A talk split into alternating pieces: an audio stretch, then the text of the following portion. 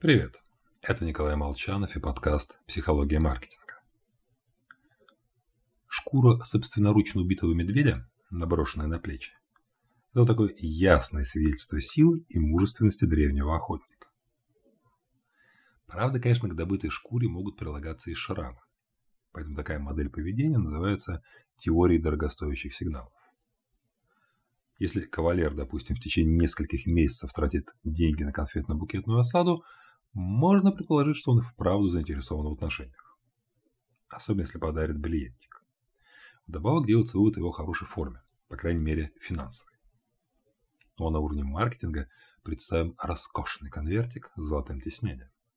Сверху чернильной ручкой написано наше имя. Даже если мы нашли его в почтовом ящике, уверены, что это реклама, открыть хочется. Как минимум, чтобы узнать, кто же так швыряется деньгами. Но бизнес особенно в отсутствии сквозной аналитики, часто завораживают большие цифры на входе в воронку продаж. Другими словами, вместо долгой осады той самой предпочитают подойти на улицу к 10 девушкам подряд с вопросом уровня «Вашей маме зять не нужен?» хм. Такая модель поведения подкупает своей безопасностью. Слив бюджет на массовую рекламу, мы хотя бы покажем руководству десяток тысяч новых посетителей на сайте. А вот отдать все деньги за один билборд под окнами Грефа страшновато. Однако, чем больше ресурсов мы тратим на создание сигнала, тем больше покупатель-партнер верит нашему сообщению.